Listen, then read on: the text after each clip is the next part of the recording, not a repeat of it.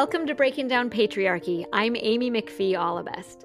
Today we will be covering two speeches by Eleanor Roosevelt that were delivered to the United Nations in the aftermath of World War II. First, an open letter to the women of the world, and second, the Universal Declaration of Human Rights. Roosevelt referred to the Declaration in particular as being a new Magna Carta for humanity, and it truly was a revolutionary document that continues to be a reference point for international human rights.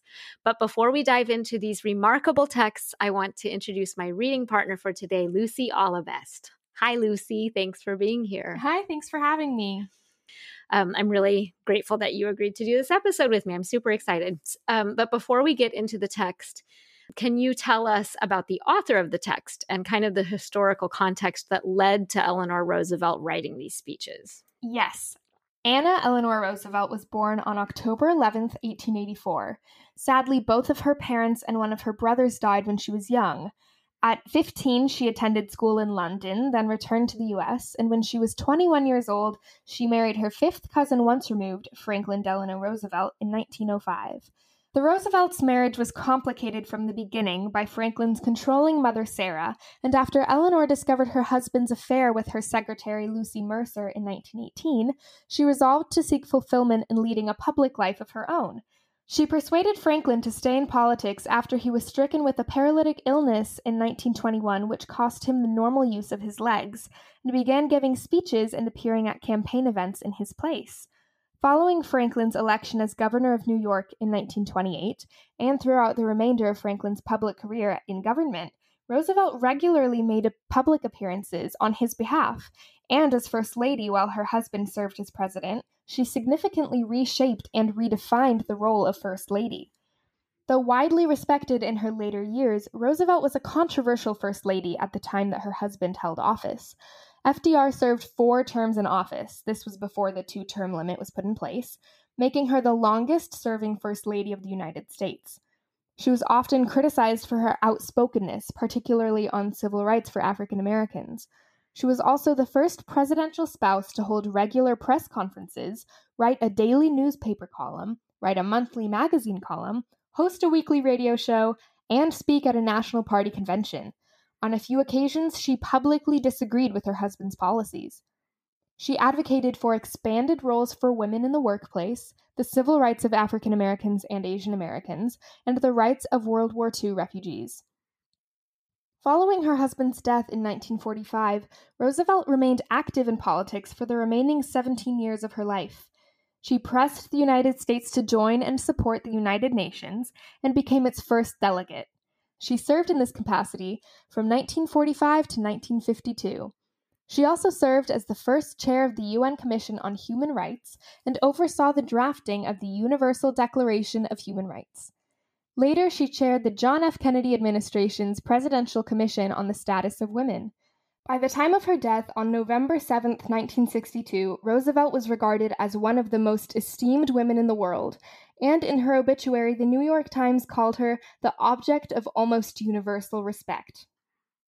That's amazing. Thanks, Lucy. Um, one more piece of context which will help us understand these speeches is remembering the historical moment in which they were written.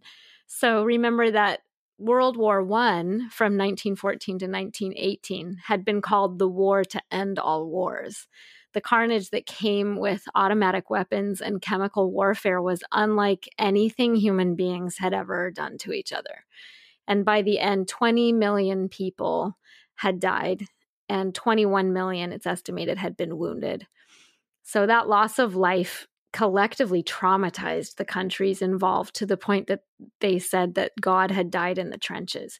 So, can you imagine how veterans of World War I and their families must have felt as they faced another world war within their own lifetimes? It's all it's unbelievable. I I can't even imagine. And uh, in World War II, of course, the human cost was even more staggering. By the end of World War II, it had ended up being the, the deadliest military conflict in history. An estimated total of 70 to 85 million people perished, and an estimated 25 million were wounded. So, adding to the grief of death and injury after the war was over, it was only gradually that the world learned of the full extent of the Nazi campaign against Jewish people and other people that they deemed undesirable. And after the war was over and the Allies entered the concentration camps, they saw the gas chambers, of course, and the mass graves, and they learned about the final solution of genocide. So it was in this context that the Allied countries banded together with other countries joining them and made the goal of ending all war. They created the United Nations, and its first charter affirmed, quote, faith in fundamental human rights and dignity and worth of the human person. And they committed all members to promote quote, universal respect for and observance of human rights and fundamental freedoms for all, without distinction as to race, sex, language, or religion, end quote. So, the first meeting of the General Assembly of the United Nations was held in London in January of 1946. During this convention, Eleanor Roosevelt addressed a meeting of women and read to them an open letter to the women of the world, inviting them to sign the document. And so now this is a really cool moment in, on the podcast because for the first time, we're going to actually hear a clip of the document read by the woman who wrote it.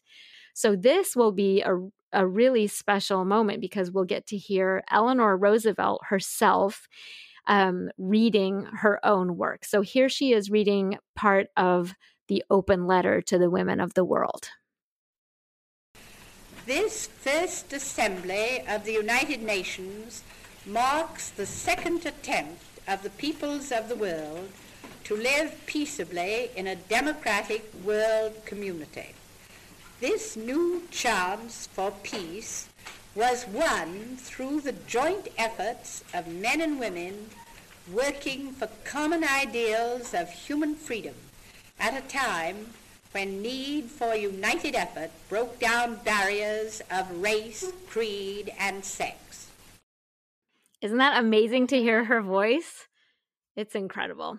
Okay, so now we're going to read an open letter to the women of the world and we'll make some comments as we go. So it's quite a short speech. And after that, we'll go on to the Universal Declaration of Human Rights and we'll just highlight a few points from that document because that one's a lot longer. So, um, Lucy, do you want to start us off with the open letter to the women of the world? Yes. The speech starts, quote, this first assembly of the United Nations marks the second attempt of the peoples of the world to live peaceably in a democratic world community. This new chance for peace was won through the joint efforts of men and women working for common ideals of human freedom at a time when the need for united effort broke down barriers of race, creed, and sex. In view of the variety of tasks which women performed so notably and valiantly during the war, we are gratified that 18 women delegates and advisors are representatives from 11 of the member states taking part in the beginning of this new phase of international effort. We hope their participation in the work of the United Nations organization may grow and may increase in insight and skill. To this end, we call on the governments of the world to encourage women everywhere to take a more active part in national and international affairs, and on women to come forward and share in the work of peace and reconstruction as they did in the war and resistance. I learned quite a bit about what women actually did during the war in my US history class last year, and it was shocking. In previous wars, such as the American Revolution and the Civil War, we really only hear about women contributing to the war effort by nursing wounded soldiers, sending information through letters, and sewing uniforms and flags. But in the Second World War, when most of the men were gone, women took over literally every job that the men had done before. They were in factories, welding huge metal parts for planes, manufacturing weapons, and actually ended up being more productive than the men had been. At their height, they were churning out 4,000 tanks and 4,500 planes per month. This is why we now look back on symbols like Rosie the Riveter. They weren't just sending food and managing their family's finances, they were wielding power tools, and many were even fighting. there were several civilian organizations like the Women Air Force Service Pilots and the Women's Army Corps, but others were officially in the military with the Coast Guard and volunteer emergency service with the Navy. But of course, it was very difficult to be a woman in these male focused environments. There were very few opportunities for women of color. The women who were hired in factories during the war were immediately fired when it ended, and there were even cases where female pilots were killed by their male counterparts. Men would put sugar or rags in the women's engines, acid in their parachutes, or slash their tires, which led to forced landings and sometimes deadly crashes. It was all because they felt threatened by women entering what they believed to be their sphere. It takes a lot of insecurity and misogyny to risk sabotaging your own military for the sake of establishing dominance. As for the women at home, there were in total about 19 million women working, and until the men came home, the role of women and the family was entirely reconstructed. When the men did come home, however, everything was restored to how it had been before. Women who had fought were not given veteran status until the 70s, the military made no official recognition of their contributions, and the expectation of the subservient housewife was firmly reinstated.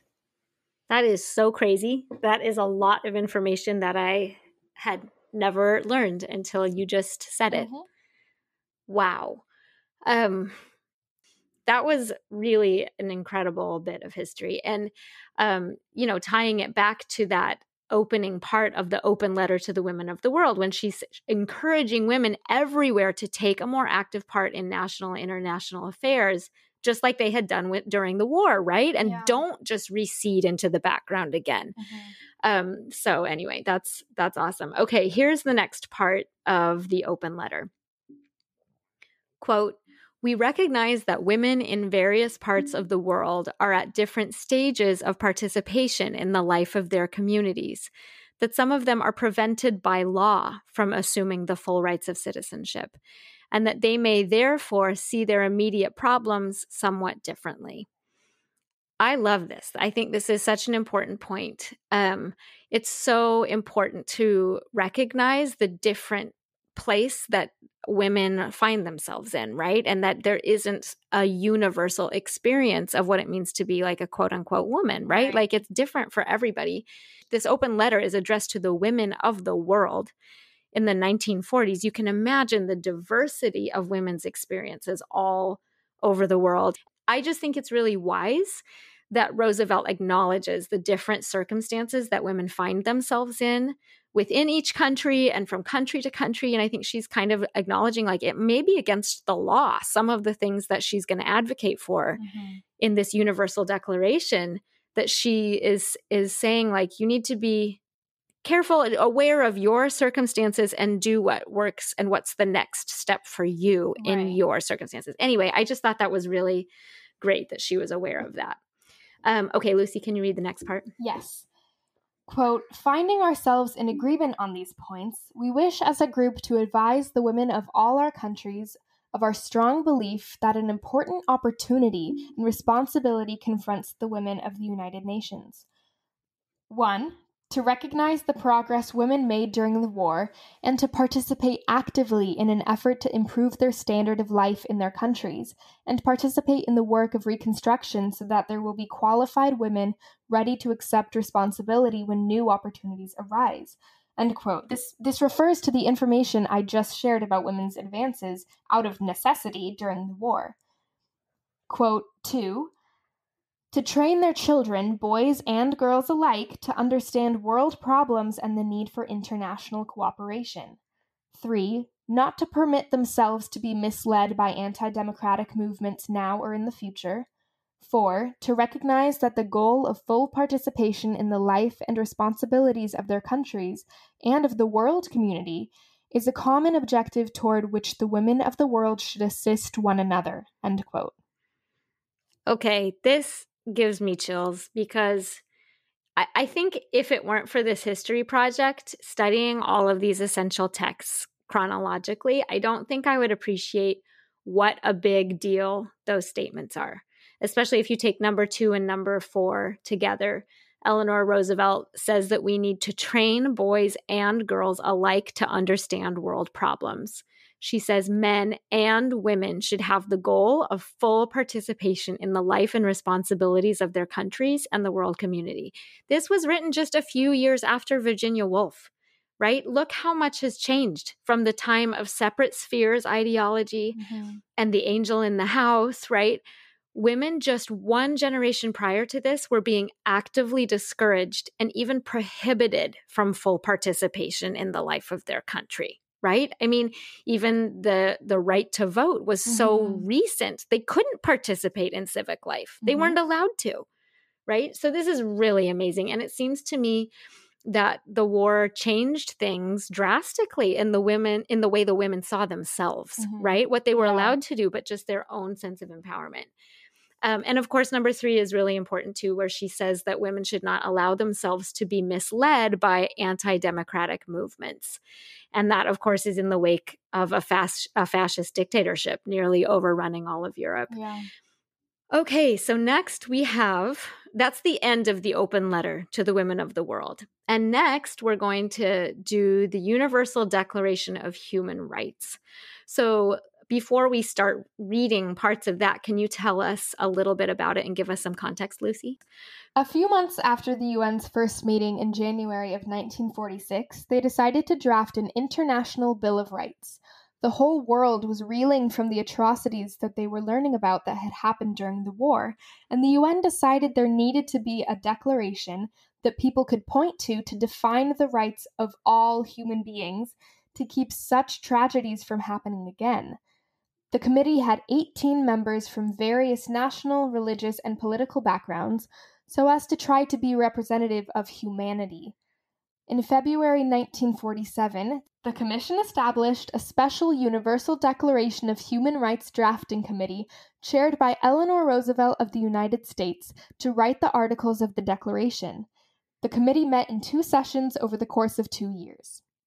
The document consists of a preamble and 30 articles, some of which have multiple subpoints. So there's no way we're going to get through all of them. So instead, Lucy and I chose a couple of points each, and we'll take turns highlighting the ones that stuck out to us the most.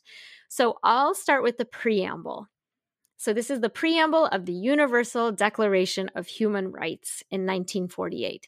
Oh, and I should note too in the preamble, a lot of the um, sentences start with the word whereas. And we were both kind of thrown off by that word because we think of whereas meaning like in contrast or comparison with the fact that, and then another clause in the sentence. But there's a second meaning, especially in legal preambles, where the word whereas means taking into consideration the fact that right? And so that's how it's used here in the mm. document. But we kept thinking, we kept waiting for the other clause, like, whereas this is true, and we're like, what? Where, what's where's the other half of the sentence? Uh, anyway, so it all starts with whereas. Um, quote, here's the first part. Quote, whereas recognition of the inherent dignity and of the equal and inalienable rights of all members of the human family is the foundation of freedom, justice, and peace in the world. That's the first uh, sentence. So, again, doing this history project has given me such perspective, having just recently read the Declaration of Independence in the United States and the Declaration of the Rights of Man in France, both of which completely neglected women and completely neglected people of color um, who are who were in the United States at the time enslaved. I'm really like emotional reading this and thinking finally it says all members of the human family. That means every single person. And you can't go back to the declaration like you could in the United States or in France mm-hmm. and say, well, it does only say men. Right. And what we mean by that is white male landowners, right? No, mm it's very clear and i know she was intentional about that about saying every member of the all members of the human family. That's who this is addressed to and that's who these articles apply to. Mm-hmm. okay so the next points Whereas disregard and contempt for human rights have resulted in barbarous acts which have outraged the conscience of mankind, and the advent of a world in which human beings shall enjoy freedom of speech and belief and freedom from fear and want has been proclaimed as the highest aspiration of the common people. I'm going to skip the word whereas. I'm just going to read the read the sentences. It's easier to understand that way. It is essential if man is not to be compelled to have recourse as a last resort to rebellion against tyranny and oppression, that human rights should be protected by the rule of law. It is essential to promote the development of friendly relations between nations. The people of the United Nations have in the Charter reaffirmed their faith in fundamental human rights, in the dignity and worth of the human person and in the equal rights of men and women, and have determined to promote social progress and better standards of life in larger freedom. Okay, and I have to pause there too equal rights of men and women. Finally, now people can choose whether or not they want to work to make that ideal a reality. Mm-hmm. It's aspirational, I guess, still, but at least it's now articulated as an aspiration and we have it written down in an international document. In any case, let's move on and I will take Article 14 and 16. So, Article 14 says, um, Part 1 Everyone has the right to seek and to enjoy in other countries asylum from persecution. So, thinking about asylum seekers always breaks my heart. I just feel like life is so unfair with the luck of the draw of which country you happen to be born into, right? Which family, which neighborhood, which side of an arbitrarily created border you happen to be born on, right? I completely agree. And something that I thought of was the hypocrisy of white Americans telling, especially non white immigrants, that they're not welcome here. Mm-hmm. Because every single white American came from immigrants. I think about my own heritage, and because my people came from Ireland during the potato famine, and the Netherlands after World War II, I have no right to look at another person escaping poverty or war and say that they deserve asylum less. Yeah. Amen. True. Okay. Um I have also Article 16, and then I'll turn it over to you, Lucy, for your articles. Mine are all kind of front loaded together. Um, I chose Article 16, which is about marriage, and there are three different points, and I'm just going to talk about them really briefly, um, but they were very interesting to me. Number one, quote, Men and women of full age, without any limitation due to race, nationality, or religion, have the right to marry and to found a family. They are entitled to equal rights as to marriage, during marriage, and at its dissolution. And I just thought, wait, what? How did I never hear of this? Why did I not hear this referenced when marriage rights for the LGBTQ plus community were being debated in the US? I, I think that's just another case of language that isn't as inclusive as we would want nowadays. Mm-hmm. It, it protects the marriage rights of individuals without any limitation due to race, nationality, or religion, but it says nothing about sexual orientation or gender identity. So in this case, I guess we have to celebrate the win for interracial couples and remind ourselves that this was written in 1948. Okay, you're right. I guess that's true. It does have to, I mean, in a legal document, it does have to specify every single category, right? right? And it doesn't men- mention, like you said, sexual orientation or gender identity. I guess I read it and just saw like everyone has equal rights to have a marriage. And I was like, what? Yeah, I get, I mean, I guess you're right. Specifically, it doesn't mention that. But I guess, and the other point to bring up, I guess, is the right to dissolve a marriage because the last word is it's, they have rights for its dissolution. So the right to divorce is really mm-hmm. important as well in that article. Um, good point and i love your attitude of celebrating the win and giving the benefit of the doubt that sometimes just things aren't on people's minds and they just have blind spots still right yeah. in the 1940s progress always happens through baby steps yes that is that is true um, okay, the second point in this marriage article is quote, marriage shall be entered into only with the free and full consent of the intending spouses, end quote.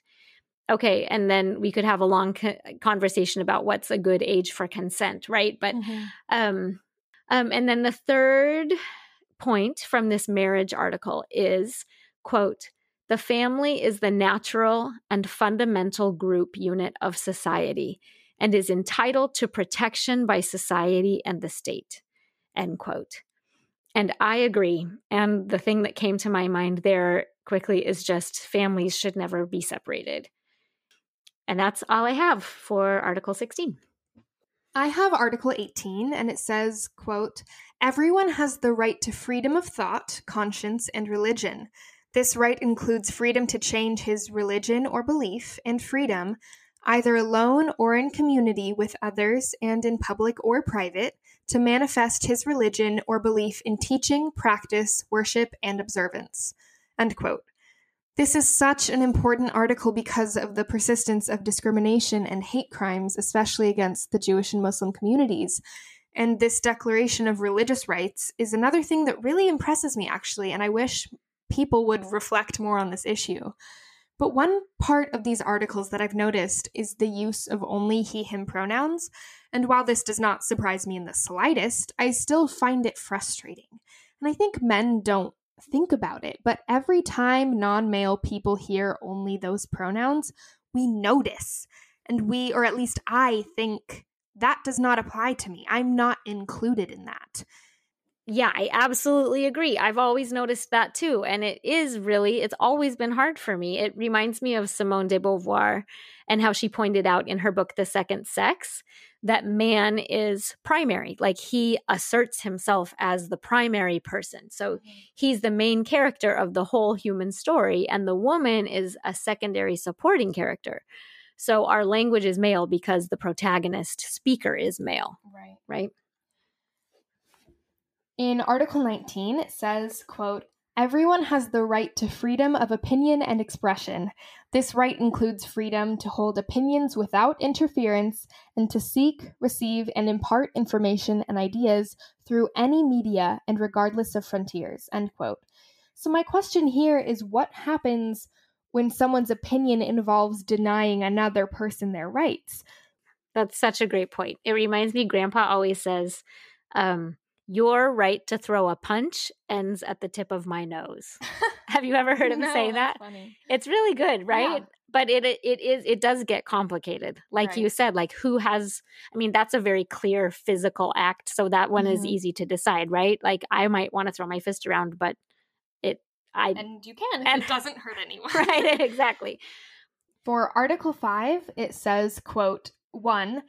Everyone has the right to a standard of living adequate for the health and well-being of himself and of his family, including food, clothing, housing, and medical care, and necessary social services, and the right to security in the event of unemployment, sickness, disability, widowhood, old age, or other lack of livelihood in circumstances beyond his control. 2. Motherhood and childhood are entitled to special care and assistance. All children, whether born in or out of wedlock, should enjoy the same social protection. End quote. I absolutely agree that all children are entitled to special care and assistance. And motherhood is beautiful, and I love you, Mama. But it has always been weird to me that women and children are grouped together. I thought of the movie Titanic, where in, in the state of emergency, they say women and children first. Like, yes, put the children on the boats. But then prioritize people who can't swim or something like that. But dividing it by gender doesn't really make sense to me. You can't give women all the privileges that men have and then give them special treatment because that's not equality.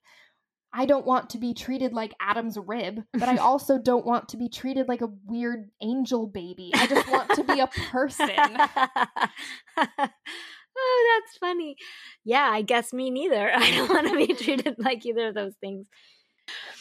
And that's it for all the articles that we chose. So, as we come to the end of our discussion, what would you say is a takeaway that you will remember from these documents? I'm so impressed and frankly shocked by how progressive so many of these arguments are, specifically related to gender, of course, but also race, religion, and education. And what Roosevelt and the general UN outline here sound like they could have been written yesterday. Mm-hmm. But the fact that these ideas are not new, that they've been introduced time and time again and are still being debated and ignored is incredibly frustrating. So it, it, it makes me both hopeful for our future and also disappointed that we still seem so far away from the same ideals we've had for decades. Mm-hmm. I would say that's a, a, really great insight. And one of the themes, I would say, of the whole uh, podcast project is each, a lot of the texts that we've read have made me feel really grateful on one hand and really disappointed on the other, right? Yeah. Um, but like you said, baby steps. Um, and it's good to articulate our aspirations and then try to live into them, I suppose. Well, I love ending on that note, Lucy. That wraps it up. And thank you so much for doing this. I learned so much from you, as I always do. And I think you're amazing. Thanks, Mama.